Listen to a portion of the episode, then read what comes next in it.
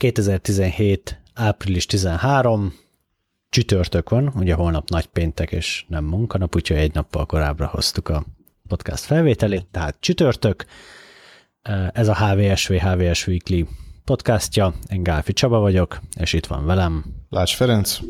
És Asztalos Oliver.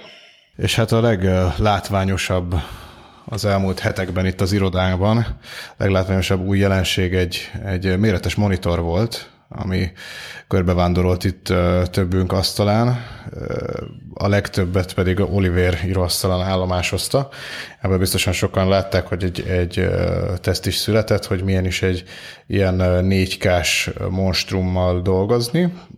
Szerintem nem lövök nagy poént, ha annyit elárulok, hogy, hogy jó, nagyon jó, és, és rossz megválni tőle, de de hogy pontosan milyen is volt ez, arra talán a legjobban Oliver tud nekünk mesélni. Hát valóban én használtam a legtöbbet, de talán nem árulok el nagy titkot azzal, már csak azért sem, mert ugye a cikkből is kiderül, hogy te, illetve Csaba is kipróbáltátok ezt a kis csodát. No, hát ez egy Philips márkájú, ami egyébként már nem a holland Philips, hanem a márka nevet használja, azt hiszem egy kínai cég, vagy tajvani. Ebben nem vagyok biztos, de a lényeg az, hogy itt, itt leginkább csak, csak a, a márka a Philips, minden más az távol-keleti, de nem is az a lényeg, hanem hogy ez egy szép méretes, több mint egy méteres képátlójú, egészen pontosan 101,6 cm-es monitor, ami mellé 4K felbontás Ultra HD felbontás társul. Most ezt, ezt... Mondjuk ki tisztán, ez egy marha nagy monitor, tehát eléülve a Zero asztalnál a, így nem csak, hogy teljesen betölti a, a látó teret, de azon még így messze túl is nyúlik minden irányba, lefel, jobbra-balra is. Nem tudom, lehet, hogy nekünk eltérő a látóterünk szélessége, illetve nem azonos távolságban nézik a monitor, de mondjuk személy szerint az én látóteremnek körülbelül olyan 70-80%-át tölti be abból a távolságból, ami számomra megszokott egy monitorhoz képest, ugye a szemem és a kijelzőpanel közötti távolságról van szó egészen pontosan. Na de, ami, ami érdekesebb, ugye ez egy hajlított monitor, azt talán még nem mondtam,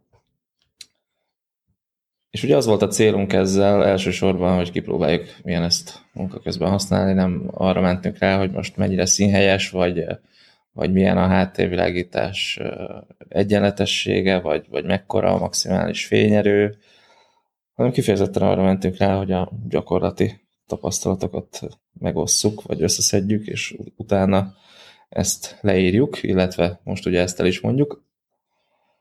No, hát egy kis személyes vonatkozása is van ennek a egésznek, vagy apropója. Én is szemezek már egy ideje egy ekkora monitorral, és így voltak kétségeim a felől, hogy, hogy ez, ez, ez nem, -e, nem -e túl nagy, meg így a, a hiába 4K felbontás, vagy hiába ez a nagy képátló, de a 4K felbontás az, az annyira kis karaktereket, meg, meg kis ikonokat, meg, meg mindent eredményez, így skálázódás nélkül, ami egyébként nekem nem a barátom, én kifejezetten nem szeretem a, Windows rendszerét, ahogy skálázza a dolgokat, ennek meg vannak a maga okai, akit részletesebben érdekel, az olvassa a cikket, abban talál egy linket. Na de nekem az a lényeg, hogy ne skálázódjon, tehát rádugom, és akkor szépen minden úgy, ahogy azt megálmodták a, a szoftverek készítő, illetve a weboldalak szerkesztői és, és alkotói, az úgy úgy nézzen ki szépen százszerzalékos zoommal, vagy skálázódás mellett. Na most azt kell mondjam, hogy pozitív csalódás, kellemes csalódás volt ez a 40 hüvelykes monitor, ugyanis ezzel már meg lehet ezt csinálni, nem szükséges skálázni, egy egészséges távolságból olyan 70 cm-es távolságból szemlélve nem szükséges skálázni, még a, a Notepadnek, ugye, ami elég kis karaktereket használ, ez a Windows beépített ősrégi Notepadja, még ezzel is lehet dolgozni, úgyhogy a nap végére nem fáradt ki a szemem. Úgyhogy én, én abszolút kellemeset csalódtam benne. Hát azt mondom, hogy ez az a méret, aminél már így van értelme a 4K-nak, mert ez a nagy felbontás, ez, ez magával vonza, vagy, vagy kellene, hogy maga után vonza ezt a nagy képátlót is, ugyanis 40 hüvelyk alatt annyira nagy a, a pixel sűrűség, illetve a, a pontosabban a, a, képpont távolság alacsony, hogy, hogy az, az mondjuk számomra már nem kényelmes. Úgyhogy ez meggyőzött arról, hogy, hogy így 40 körül, vagy 40 fölött, 40 hüvelyk fölött van értelme ennek a dolognak. Na de hogy elkanyarodjunk arra, hogy ez, ez gyakorlatban milyen, azt hozzá kell tegyük mindenképpen, hogy szükséges skálázódás nélkül, ezt még egyszer leszögezem, átrendezni így az egész asztalt, vagy a, a szokásainkat, illetve hogy használjuk a különféle alkalmazásokat, ugyanis ennek csak akkor van értelme, hogyha különféle alkalmazásokat szépen egymás mellé rakjuk. Én például egymás mellé tettem két böngészőt, és még a, a maradék kb. egy harmadra kifért még két alkalmazás a monitor jobb szélére. Erről van egy fotó is a cikkben, ott talán látszik kicsit jobban, hogy, hogy miről beszélek, és így megspóroltam azt is, hogy váltogatni kelljen, így alt-tabozni rendszeresen, és ez számomra meggyorsította a, a munkát, és sokkal kényelmesebb volt, mint Full HD-ban így váltogatni az egyes alkalmazások között. Abszolút pozitív a, a, az összkép számomra, és megerősített abban, hogyha meg lesz rá a büdzsé, akkor saját részre otthonra is beruházok egy hasonló méretű, vagy inkább még egy fokkal nagyobb monitorra, ugyanis van 43-as, és ebből a Philips is gyárt, és a Dell-nek is van 43-as modellje, ott, ott még nagyobbak a, a karakterek, skálázódás nélkül és az ikonok, úgyhogy az valószínűleg még kényelmesebben használható. Maga a Philips monitora azt tudnám mondani, hogy, hogy jó.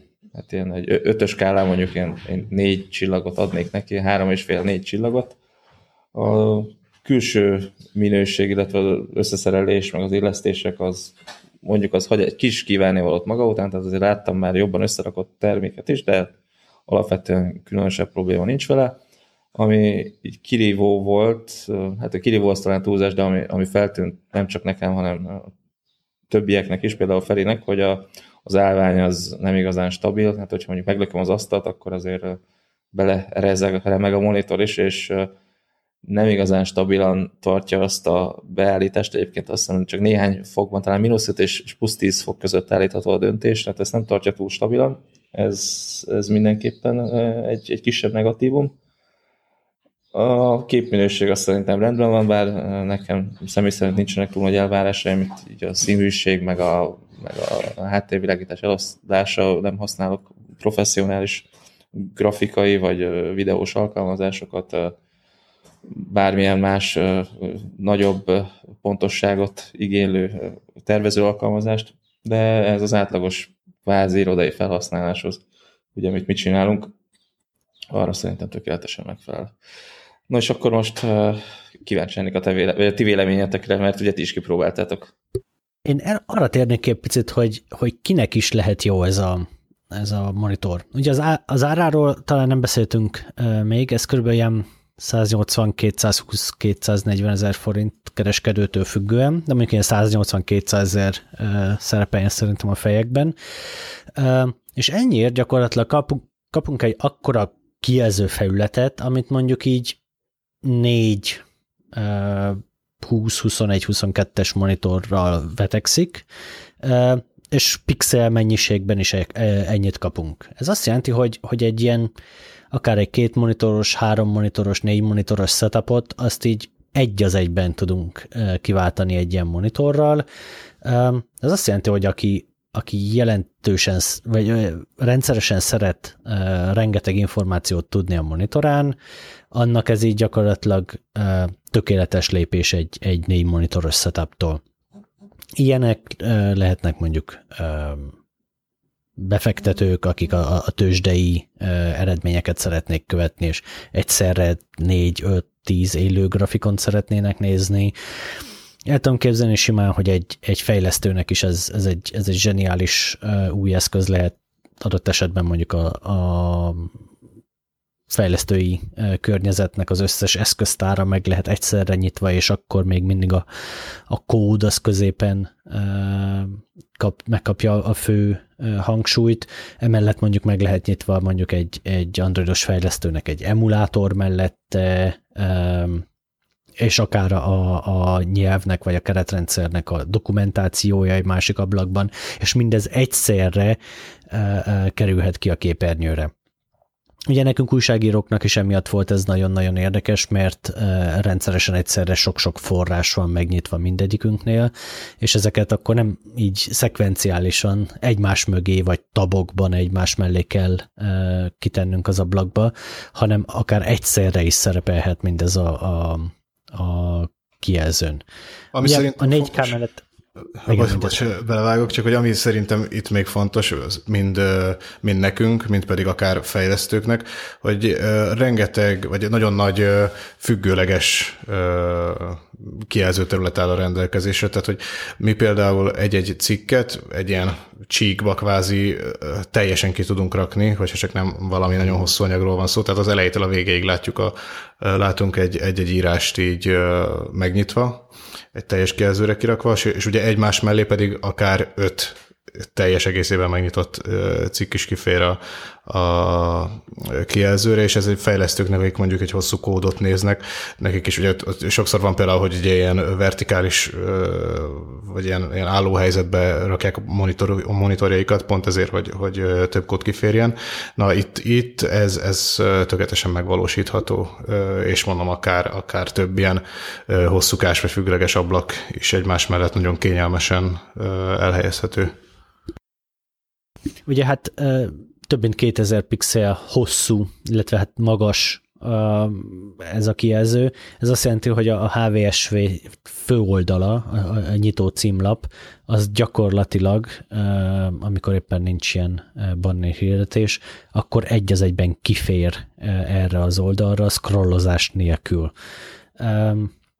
És mondjuk egy index címlap is két vagy két és fél ilyen képernyőnyi, az azt jelenti, hogy igen, tehát rengeteg, rengeteg anyag kifér. Amire ki akartam még térni, az igazából a, a, a médiás használat volt. Tehát ugye a 4K-ban amúgy is az a, a legérdekesebb, hogy mondjuk egy Full HD videót úgy lehet vágni, hogy a szerkesztő uh, szoftverben maga a, a Full HD videónak minden pixele natívan látszik, tehát nem kell összekicsinyíteni, és ugyanez igaz a, a képszerkesztésre is. Egy ekkora kijelzőn, egy ekkora pixel, ennyi pixelnél mondjuk a, a fotók is közel natív felbontásban szerkeszthetőek, ez adott esetben nagy előny tud lenni.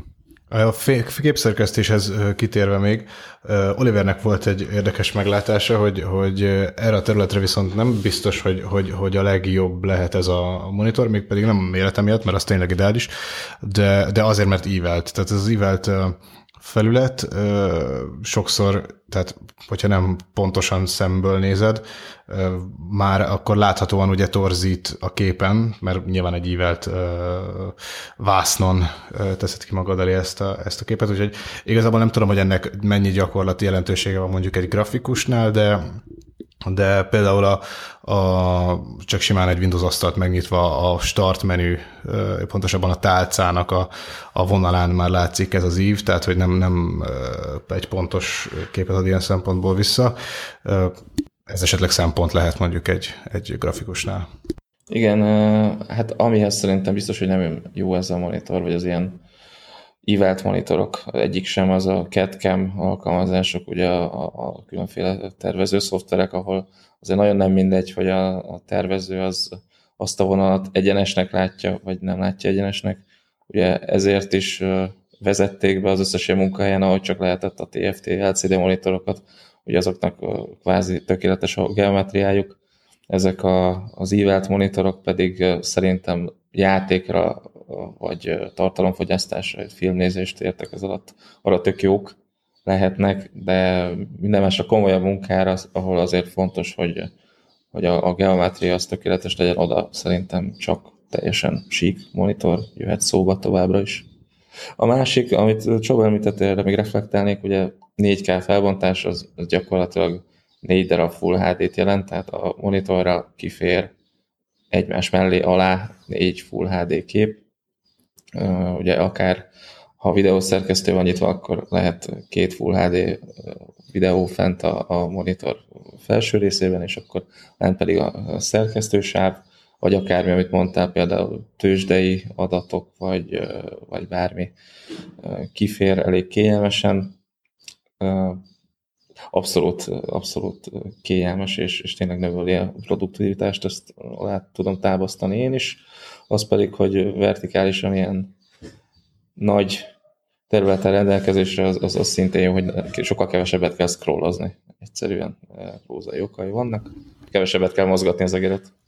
Ja, azt még érdemes hozzátenni, csak hogy érezzük a, a, ennek a kijelzőnek a méretét, hogy amikor ülünk előtte, én mondjuk talán egy picit messzebbről használtam, mint Oliver, de, de még úgy is azért okay, hogy belefér a látóterembe a, a kijelző, de hogy oda tudjak fókuszálni az egyes pontjaira, azért már nem csak a szememet mozgatom, mint mondjuk egy laptopnál, hanem, hanem tényleg a nyakból kell dolgozni és, és forgatni a fejünket, hogy mondjuk a, a start menüt nyitottuk meg, utána pedig az ellentétes felső sarokba akarunk felnézni, akkor, akkor ez már egy tényleges fejmozgást igényel.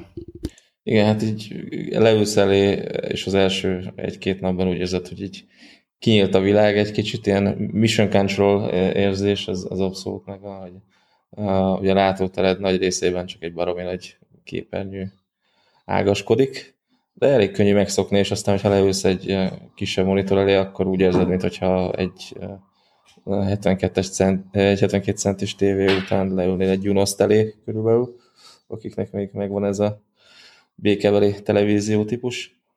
Úgyhogy nehéz lesz visszaadni, nehéz lesz visszaadni, de hát ennek is eljön az ideje hamarosan sajnos. Meg az állvány kapcsán egyébként azt hozzátenném, tehát hogy, hogy, hogy itt már inkább TV talán, mint monitor méretről beszélünk, úgyhogy valószínűleg elég nehéz is megvalósítani egy, egy ilyen súlyos, nagy méretekkel, ezáltal nagy erőkarokkal dolgozó monitornak a, a stabil uh, állványzatot, ezt nehéz lehet megcsinálni.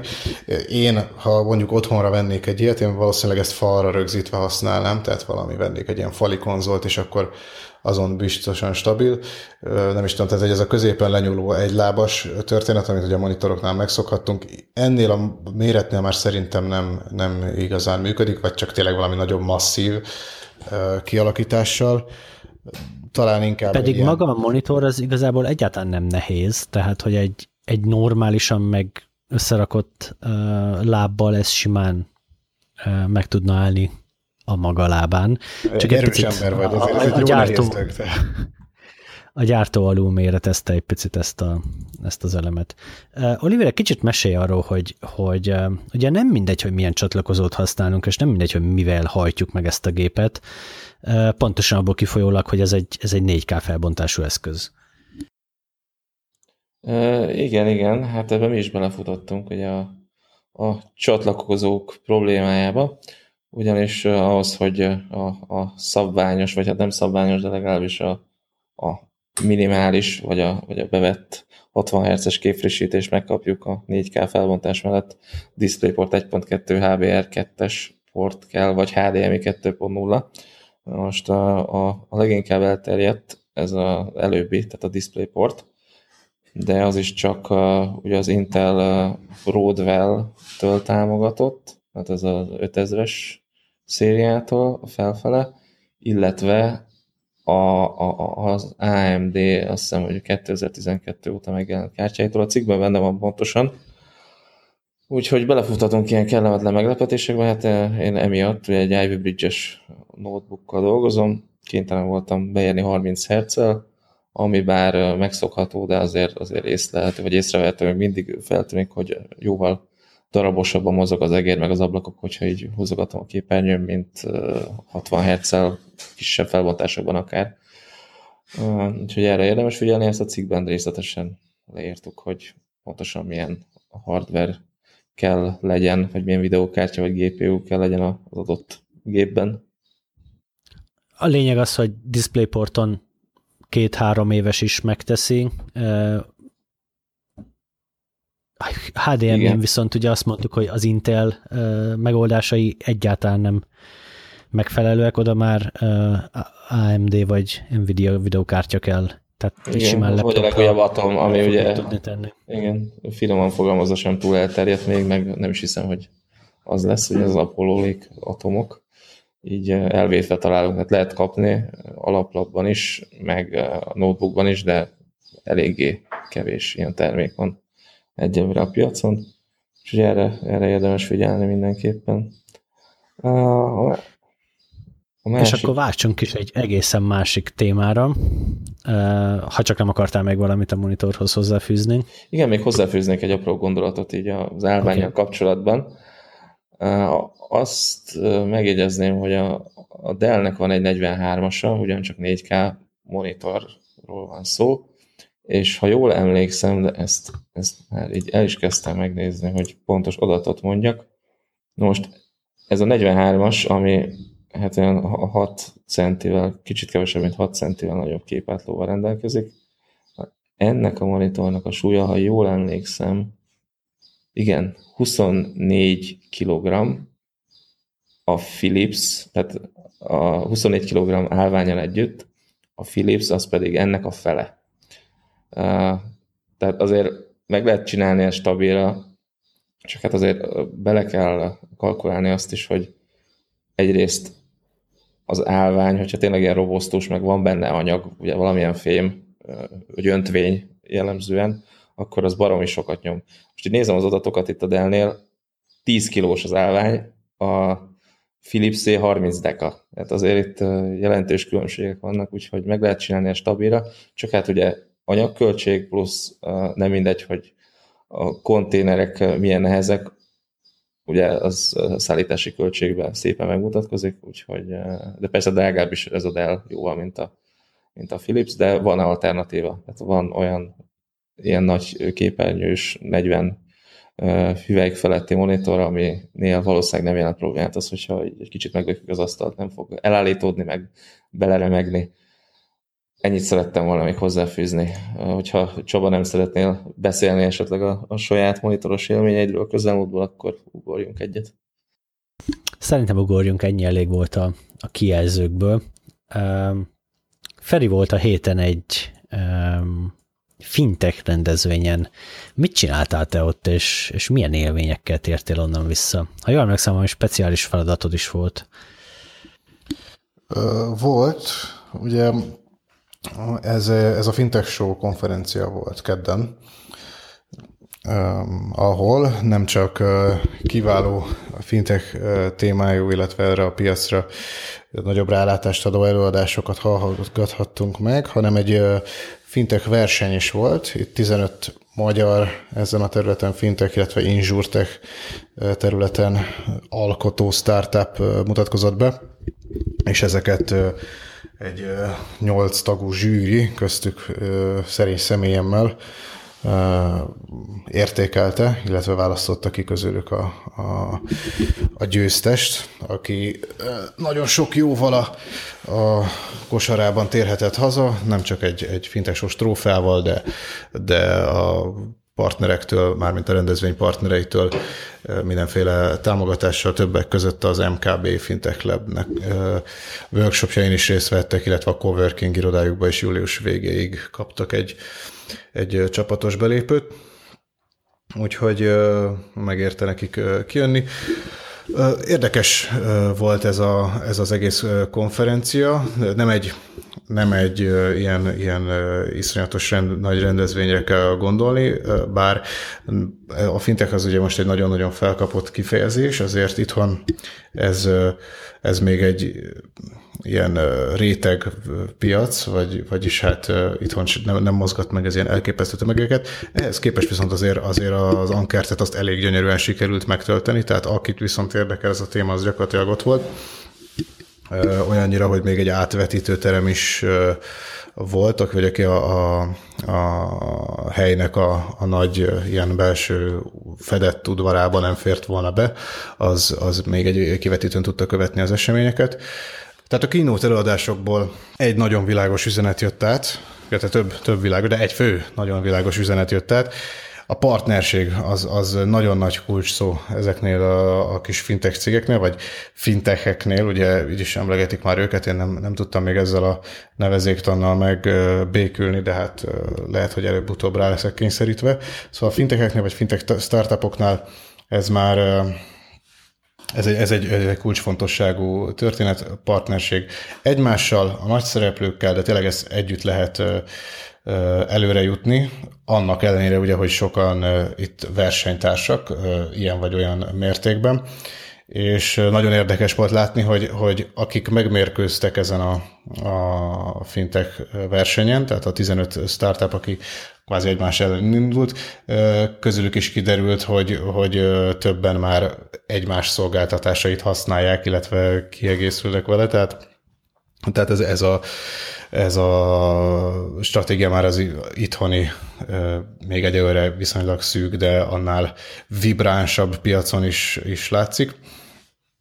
És volt még egy nagyon érdekes szám, ugyanis a, a befektetések a tavalyi évben, ez nem csak itthon, de hogy ez, ez egy globális érték, tehát a befektetések visszaestek a fintech piacon a tavaly év végéhez közelítve, viszont a mértékük, tehát a számuk visszaesett, viszont a mértékük az megnőtt, tehát kevesebb, de nagyobb befektetés volt. Ebből is látszik, hogy kicsit elhagyjuk ezt a, ezt a buzzword életfázist, és, és egy ilyen felnőttebb piaccá válik lassan ez az egész terület. És nem véletlen, hiszen jelenleg, és akkor most jön a, a, az érdekes szám, a user acquisition cost, tehát hogy ugye a, a, felhasználók megszerzése az ebben az iparágban átlagosan, ha jól emlékszem, 312 dollárba kóstál a cégeknek, viszont amennyit nekik hoz a konyhára a user, az 250 dollár. Tehát ugye látható, hogy ez, ez nem, nem annyira nagyon nyerő érték így hosszú távon. Úgyhogy ezért is szüntették meg több mint valószínűleg a, a mindenféle befektetők a, ezt a géppuskával való megsorozását a, a piacnak, és a mindenkibe befektetünk, és akkor a hatalmas hálóval megyünk, hogy biztos, hogy halászunk valaki hasznosat, és inkább célzottan most már kiszemelik a, a, azokat a kezdeményezéseket, amiben, amiben tényleg látnak jövőt, és hogy kik szemelik ki ezt, ezt a leginkább, meg a leg, legnagyobb lendülettel, meg legnagyobb lelkesedéssel, a bankok, tehát nem is ezek a, a különböző venture capital, meg, meg meg accelerátor, meg hasonló szervezetek, hanem a bankok, akik hát jobb később, mint soha, de most már ugye látják, nem nagyon, tehát most már kénytelenek látni, hogy, hogy ezt a féle, ezt a monolitikus szervezetet, amit, amit alkotnak, illetve amilyen, ami általában jellemzi ugye ezt a a pénzintézeteket. Ezt most már le kell vetközniük, és egy sokkal agilisebb irányba kell elmozdulniuk ahhoz, hogy tudják tartani a lépést a, a, a piaccal és a, és a kis fintek csapatokkal pontosabban. És a felhasználók elvárásaival. És a felhasználók elvárásaival, bár ugye ez sajnos, igen, tehát végrehajtás szempont, inkább így mondom. Úgyhogy ez, ez, ez, ez jól látszott az előadásokból is. Úgyhogy a banki szereplők ezek, ezek nagyon belehúztak ebbe a történetbe, ez itthon is látszik. Látjuk, hogy házon belül is komoly újítások vannak, mint ugye a Granite Pay vitte ebbe a, a pálmát tavaly, illetve hát egyelőre még mindig viszi, ha bár ott van a, a, a saját ilyen érintésmentes vagy egyérintéses fizetési van már az MKB és a porondon, pontosabban egyelőre csak így a, a, az elméleti porondon. A Fintech Show porondján már egész biztosan ott volt az MKB PS Rollup, meg a Get It on Google Play, de egyőre én nem tudtam gettelni a Google Play-en, úgyhogy úgyhogy ez egyelőre csak az elméleti porondon, de látszik, hogy, hogy mindenki teper ezen a, a területen. Hát nyilván az MKB-nál nem is ez mutatja legjobban, hanem a, a Fintech Inkubator programjuk, de de, de látszik, hogy, hogy fejlődünk és, és haladunk, és ez, ez egy nagyon jó irány. És látszik a kis szereplőknek a lelkesedése is, akik persze nem csak a zsűrit akarták itt meggyőzni, ez a 15 startup, nem csak a startup, startup, szóval ez a 15 csapat nem csak a zsűrit akarta meggyőzni arról, hogy, hogy valamilyen értékes ötletük van, hanem a közönséget is, ugyanis akár csak a befektetők között a közönségben is a banki szereplők domináltak.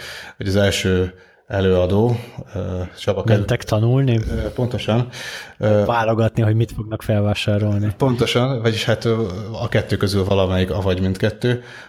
Az első előadó, Devi Mohan, Csaba kedvenc kifejezésével érve fintech guru, fel, egy ilyen kézfeltartásos szavazással megérdeklődte, hogy ki honnan érkezett, és a, a legtöbb kéz a, a bankszektorból lendült a levegőbe. Úgyhogy, úgyhogy valószínűleg őket is próbálták, illetve még a biztosító cégek képviselőit meggyőzni a, a különböző csapatok, hogy, hogy, hogy itt valami menőségről van szó. Még hogyha nyilván nem is felsővezetők kell volt kitömve az egész terem, de, de azért tehát érdemes volt itt jót, jót alakítani. Mindenféle kezdeményezés felvonult, voltak már olyan, olyan idézőjelben öreg motorosok, mint mondjuk a Barion, akik ugye kezdtek ezzel a mobil, tá, mobil tárcás, mob, egyenleg feltöltős, mobil fizetős megoldással, most már azonban sokkal inkább átmentek a különböző, tehát az ilyen B2B oldalra, és ilyen online fizetési lehetőségeket kínálnak egyre több partnerrel, és ők egyébként, ugye az elején említettem, hogy már itt a, az indulók között is volt partnerség, ők egy másik itt bemutatkozott, vagy nem itt bemutatkozott, de itt is megjelent csapata, Seonnak a, a fraud prevention, vagy ilyen csalás megelőzési megoldását használják. Úgyhogy biztonságról is, is volt szó bőven, azt hiszem három vagy négy startup is ezzel a, ezen a területen vonult fel voltak még különböző edukációs kezdeményezések, illetve volt a győztesünk, aki éppen nem a fintek, vagyis hát a fintek, de ennek egy, egy másik ág az insurtech vonalról érkezett, ez a Crif.io, Crif.io nevű csapat, akik egy okos ilyen kaszkóbiztosítási rendszert dolgoztak ki, gyakorlatilag egy telematikára építve a valós autó használat alapján ha létesül ez a biztosítás, illetve ennek még az igazi különlegessége, hogy, hogy egy ilyen közösségi kvázi biztosításról van szó, ahol kockázati közösségeket alkothatnak a felhasználók, akár baráti társaságok, vagy, vagy más feltételek alapján megszabott közösségek. Ők, ők a, nyilván a, a alkalmazás, tehát a szolgáltatás által létrejött, vagy megszabott kereteken belül a saját biztosítási struktúrájukat is kialakíthatják, és azt is megszabhatják, hogy ki csatlakozhat egy ilyen közösséghez, milyen szempontok alapján. Tehát az, hogy telematikai adatok alapján működik ez, ez ugye feltételező, hogy van egy ilyen kis OBD2-es kütyű, amit az autóra eljára rádug az ember, és akkor ez, ez folyamatosan közvetíti a, a járműnek az adatait, illetve a, a vezető vezetési stílusáról, megszokásairól szóló adatokat is, és ez alapján pontokat lehet gyűjteni, és meg lehet szabni, hogy a mi csoportunkban csak a nagyon penge sofőrök jöhetnek, vagy, vagy legalább ennyi pontod legyen, és akkor csatlakozhatsz, illetve mindenféle egyéb feltétet is. Na, és, és ők kapták a legtöbb szavazatot, Egyébként ők is még, még keresnek egy, egy biztosítót, ment egy, egy nagy biztosító céget, aki, aki beállna az egész kezdeményezés mögé, de ezt most már egy, egy trófeával együtt kereshetik, úgyhogy, úgyhogy ez biztosan ad nekik egy kis plusz lendületet. A konferencián ezen felül, pontosabban ez után, miután a a startup pitchek lementek, volt még egy, egy külön Femtech blog, ahol, ahol a nők szerepéről, illetve jelenlétéről, illetve a jelenlétének hiányáról volt szó így az IT iparban, bár annak ellenére, hogy én voltam ott ezen, Csaba valószínűleg többet tudna mesélni erről a területről illetve a végén még felszól, bemutatkozott néhány, néhány accelerátor, illetve illetve volt pizza meg sör is, úgyhogy, úgyhogy abszolút, abszolút érdemes volt kimenni a konferenciára, de a viccet félretébe egyébként tényleg, tényleg hasznos volt. illetve jól mutatta azt, hogy, hogy bár egy ilyen tényleg friss buzzwordről van szó, már nagyon kiforrott, meg adott esetben már olyan ötletek vannak, vagy olyan csapatok vannak itthon is, akiknek nem ez az első próbálkozásuk, és akik már a terméküknek valami sokadik iterációjánál tartanak, lásd Barion, vagy lásd Wise, akik ugye egy ilyen kis PFM kezdeményezésből indultak, amivel az ember a kiadásait követheti, és most már két új terméket is kínálnak, Róluk viszont majd még a, a nem, nem is mennék bele nagyon sok részletbe, róluk majd, majd még a HVSV ö, színeiben is hallunk, úgyhogy ö, Úgyhogy egy nagyon hasznos és nagyon izgalmas új területről van szó. Érdemes ezeket, ezeket szerintem látogatni, akinek módja van rá.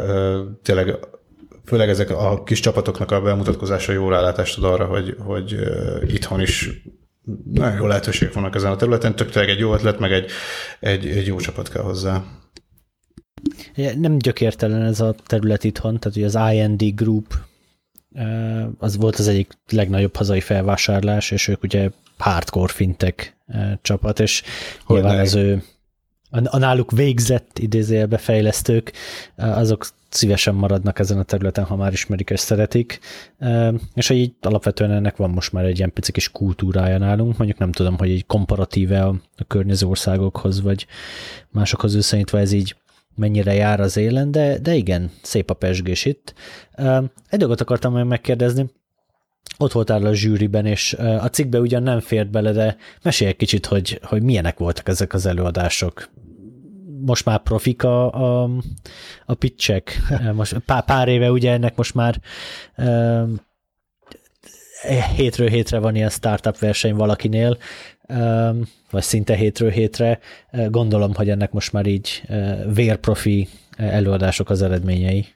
Ezért voltak, voltak jobb és, és kicsit visszafogottabb előadások is, úgy mondom inkább. Alapve, alapvetően szerintem jók voltak, tehát átjött nagy részt, hogy, hogy ők miért gondolják hasznosnak a saját megoldásukat, viszont azért nem mindenki gazdálkodott úgy az idejével, ahogy, ahogy szerintem, meg, meg több más zsűritak szerint ideális lett volna, tehát So, az sokszor előfordult, hogy, hogy azt a problémát, vagy azt a, a piaci hátteret, vagy a piaci környezetet, amit ugye ők, a, vagy azt a nis hátteret, amit ők megcéloztak, azt túl sokáig uh, ecsetelték. 10 perc volt az előadásokra, ezt tudni kell, tehát ezek 10 perces pitchek voltak, és volt, aki ennek a felét, vagy több, többet uh, azzal töltött, hogy, hogy a, a piac különböző számait mutogatta, ami nyilván erre szükség van, tehát kontextusba kell helyezni a, a termékünket, de így viszont ugye a 10 percből nem, nem maradt elég arra, hogy részletesen bemutassa, vagy elég részletesen bemutassa a saját megoldását, illetve ami még hiányzott, és ez, ez több helyről kimaradt, az a termék validációja, tehát ha ugye befektetőket akar meggyőzni az ember, akkor ez egy elég fontos szempont, hogy, hogy mutassa, hogy erre igenis van igény meg hely a piacon. Ez, ez még több helyről hiányzott. A lelkesedés az mindenhol megvolt, tehát ebben, ebben nem volt hiány. Nyilván mindenki, mindenkinek, mindenkinek mindig van hova fejlődni, akár mennyire tökéletesnek is tűnik egy, egy ilyen pitch, vagy, vagy akár maga a termék azért javítani mindig lehet és hát nyilván a, a jövőre megrendezett versenyen már bizonyára ezeket a tanulságokat ők is levonják, és, és még izmosabb pitcheket láthatunk majd. És akkor lezárásképpen uh, Olivértől, illetve hát nyilván közösen azt is. Beszéljük egy kicsit át, uh, megjött a második hullám a Ryzen processzoroknak, és igazából ez az, amitől a, az igazán szaftos újdonságokat, meg áttörést vártuk. Uh, Nyilván ezek versenyeznek az igazán nagy volumenű processzorok között, ugye mondjuk a, a, az Intelnél a 7500K volt az elmúlt hónapokban, így a négy magas processzorok között a sweet spot, és végre ez a, az amúgy kimagasló árperértékű processzor végre kapott egy versenytársat az, AM, a, az Inteles portfólión kívül is, ugye addig Intel versenyzett Intellel, így az ár, a jó árperérték pedig csak arra vonatkozott, hogy az egyik Intel chip jobb vétel a másiknál. Na most végre van egy AMD chip is, amit ezzel össze lehet mérni, megvannak az eredmények, kijöttek az első tesztek, és úgy tűnik, hogy árban annyira nem versenyképesek ezek a ezek a, az AMD processzorok, míg a, az ultra high-endben jóval az Intel csipek alá árazta az AMD a saját cuccait, ezen a területen sokkal közelebb vannak, nem? Árban? Hát ugye a, a szokásos bevett gyakorlatnak megfelelően először a csúcskategóriás processzorok jelentek meg, ahogy említetted is, ugye ezek jöttek március elején, három darab 8 magos modell személyében nyilván nem véletlen, hogy ezek jelentek meg először. Aki nagyon rá volt izgulva erre az egészre, az vegye csak meg szépen a, a legdrágább, legdrágább modelleket, amelyeken ugye a legvastagabb is a haszon, most pedig megérkeztek a közép kategóriát célzó, az ötös sorozatba illeszkedő modellek, és aztán majd lesz egy hármas széria is, az majd valamikor az év második felében jön, tippem szerint augusztus végén, de lehet az is, hogy később. Na most, mivel tud kevesebbet ez az ötös sorozat, mint a hetes sorozat? Hát ugye nem, nem volt olyan nehéz dolga az AMD-nek, fogta magát, és szépen a bevett gyakorlatnak megfelelően elővette a kis ollóját, és lenyiszogatott ezt-azt belőlük. Leginkább magukhoz nyúltak. Ugye ez az ötös széria már csak hat, illetve négy magas modelleket tartalmaz, mind a kettő maxámmal két-két típus jelent meg. És ugye ennek megfelelően azért az ár az ás is barátságosabb lesz, lett. Ha jól emlékszem, akkor a legkisebb 8 magas, hát ez a Ryzen 7 1700, ez talán 320 vagy 330 dollár. Na most az ötös széria a legolcsóbb tagja a Ryzen 5600X, ez egy 6 magas modell, ez 250 dollár, és akkor szépen így megy lejjebb. Van egy ö, kisebb 6 magas 220 ér, van egy ö, 4 magas 190 ér, meg van egy ö, kisebb 4 magas alacsonyabb órajellel 170 ért. Hát és az, az már egyértelműen látszik, hogy a, a legéletképesebb, a legjobb vételnek tűnő modell az a, az a legmagasabb áru, illetve a, a legmagasabb teljesítménynek képes 1600X modell, ez a 6 magas, amit már említettem.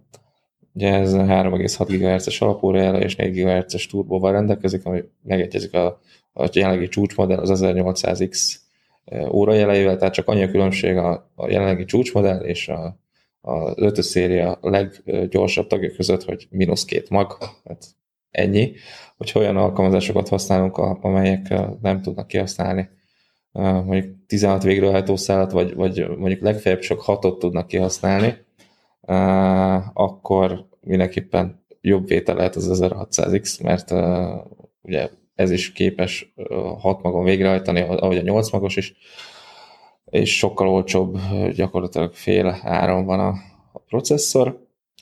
Hát az, az igaz mondjuk, hogy nem olcsóbb az i5 7600K-nál, sőt, mi több, 7 dollárra drágább, de még az i5 7600K csak 4 magos, illetve 4 szálas, tehát ebben a hyperthreading sincs bekapcsolva, mint az AMD-nél. Az más kérdés, hogy más ugyanazt tudja, az AMD is fel van készítve arra, hogy egy magon két szálat futtasson, pontosabban két szálon hajtson végre. Na most az olyan alkalmazások, amelyek képesek négy magnál vagy szálnál többet használni, ott azért szép kis előnyre tesz szert. Például renderelőkben, tömörítőkben az i5-höz képest, hát ahogy néztem, valahol 50%-kal gyorsabb. Jó, ez, ez egy szélsőséges eset, például Pavrében az egy elég népszerű rendelő, vagy például a WinRAR-ban ott is azért szép nagy különbség, azért nem 50 de jól látható, hogy, hogy azért, azért az, az, az kihasználja ezt a sok magot, illetve szállat. úgyhogy uh, szerintem ez az 1600X a legéletképesebb, hát olyan nagyon olcsónak azért ezt sem mondanám, mert 250 dollár az itthon olyan 80 x ezer forint körüli árat jelent.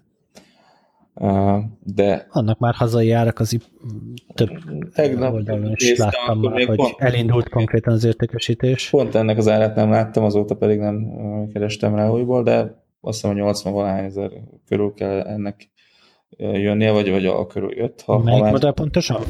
Ez a Ryzen 5 1600X, hogyha megnézed, akkor megköszönöm. Aha, azt most pont nem látom. Na, az X-es. ez volt nekem is tegnap. Az, hogy... X, az X-telen az 81 ezer. Hát akkor az, X amúgy mit jelent? Mert ugye mind a kettő szorzó zármentes. Hát igazából... Ár, órajelben van különbség? Igen, igen, igen, órajel. Órajelben 400 MHz a különbség órajelben az X-es javára. Ennyit jelent. Legalábbis a 6 magasoknál, a 4 magasoknál csak 300 MHz a különbség. Ennyi az eltérés, semmi speciális képesség nincs letiltva az X-telenekben, hogy úgy mondjam. Viszont a négy magasok, hogy erre is rátérjek, egy pár szót mondjak erről is, azok tényleg nem túl meggyőzőek.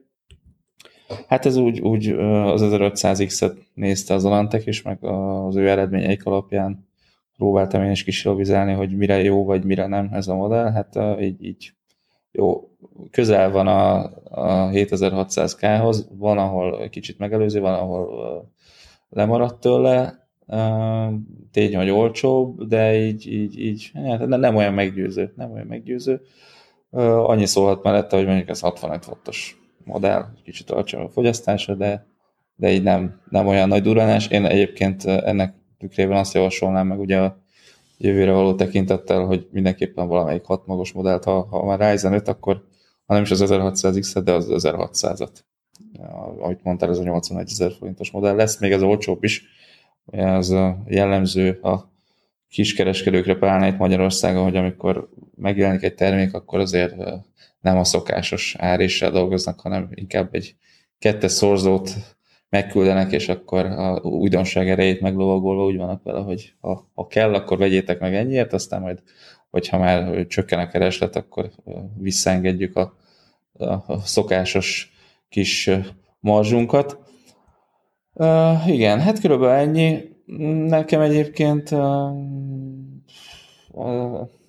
az 1600X, vagy, vagy akár az 1600 uh, lenne a szimpatikus, ha, ha, ha vennék, utóbbi főleg az alacsony fogyasztás miatt. Azért jó az a 65 wattnak, hogy nem kell rá az nagy hűtő, meg azért az a 3,2 GHz-es alapóra, meg 3.6-os turbo, az, az még mindig sok mindenre elég. Meglátjuk, hogy a, a hármas széria, ugye az lesz inkább a, a tömegeknek szóló, ott, ott lesznek ilyen 100 dollár körüli modellek is, a legkisebbek, az lesz a névprocesszor inkább azért, legalábbis idehaza egy, egy 40-50 ezer forintos termék, azt szerintem még nem, nem jelent egy, egy nép terméket, de, de majd a, a hármas, hármasok, ha jól sejtem, akkor ugye, mivel ugye jellemzően, bár eddig, eddig jellemző volt a PC piacra, hogy azért az iskola kezdésre megpróbálnak a gyártók felkészülni, ugye akkor lövik el, vagy előtte lövik el augusztus közepén, végén a, a kis puskaport, azért ez a trend is megváltozott így a piac zsugorodásával, de én arra tippelek, hogy az AMD ezt akkor fogja piacra dobni, majd akkor visszatérünk rá egy hasonló cikkben, illetve megemlékezünk a podcastban is, hogy, hogy azok hogyan sikerültek. Most ez ilyen, ilyen pro és kontra, a, a hat magasok jók lettek, a, a négy, ez szerintem egy kevésbé eltalált. Persze, hogyha majd esetleg az árazással játszanak még, akkor uh, itt is lehet javítani a, a, a megítélésen, ugye nincs rossz termék. Igen, azt szoktuk ugye mondani, hogy pontosan így van. Igen, igen, így van. Hogyha a, az i3-asok, két magos i3-asok áráért ad ütős négy magasat, ugye korábban is adott négy magasat, csak az nem volt ütős, de hogyha ezúttal ütős négy magasat tud érte, ugyanazért az árért adni az AMD, akkor ott azért bőven lesz keresni valója. Azt akartam megkérdezni, hogy az látszik már, hogy, hogy meddig fog leskálázódni a Zen architektúra, tehát év végéig jönnek majd laptopokba szánt mondjuk két magos egységek? Kijöhetnek elvileg, az, az nem hivatalos ígéret, hogy kijönnek a notebookokba, fog megérkezni a, a Raven Ridge apu, hát ennek a, a lapkájában négy processzor magasz, benne meg egy uh, ilyen belépő középkategóriás GPU, hogy utóbbi mit fog tudni, arról fogalmam sincs. Uh, legalábbis uh, nagyon pontos információ még nincsenek, de a CPU része, tehát a, a, a De ez még húsevő, ugye nem vegán. Ne, de, de az már úgy tudom, hogy vega lesz. Hát a, a legújabb GPU architektúra kerül, úgyhogy uh, ilyen szempontból nem lesz vele gond. Sokkal nagyobb kérdés, hogy milyen órajelen tudnak majd menni azok a GPU-s végrehajtók, de még ennél is nagyobb kérdés az, hogy ezt a memóriával hogy tudják majd etetni. Ugye az lenne a tutiság, hogyha már a HBM memóriát tudnák rárakni a processzor lapkája mellé, akkor ki tudnák ütni egyből a kis szűk keresztmetszetet a bottlenecket, csak ugye az a baj ezzel a HBM-mel, hogy még mindig baromi drága, még egy csipet is felrakni a tokozásra.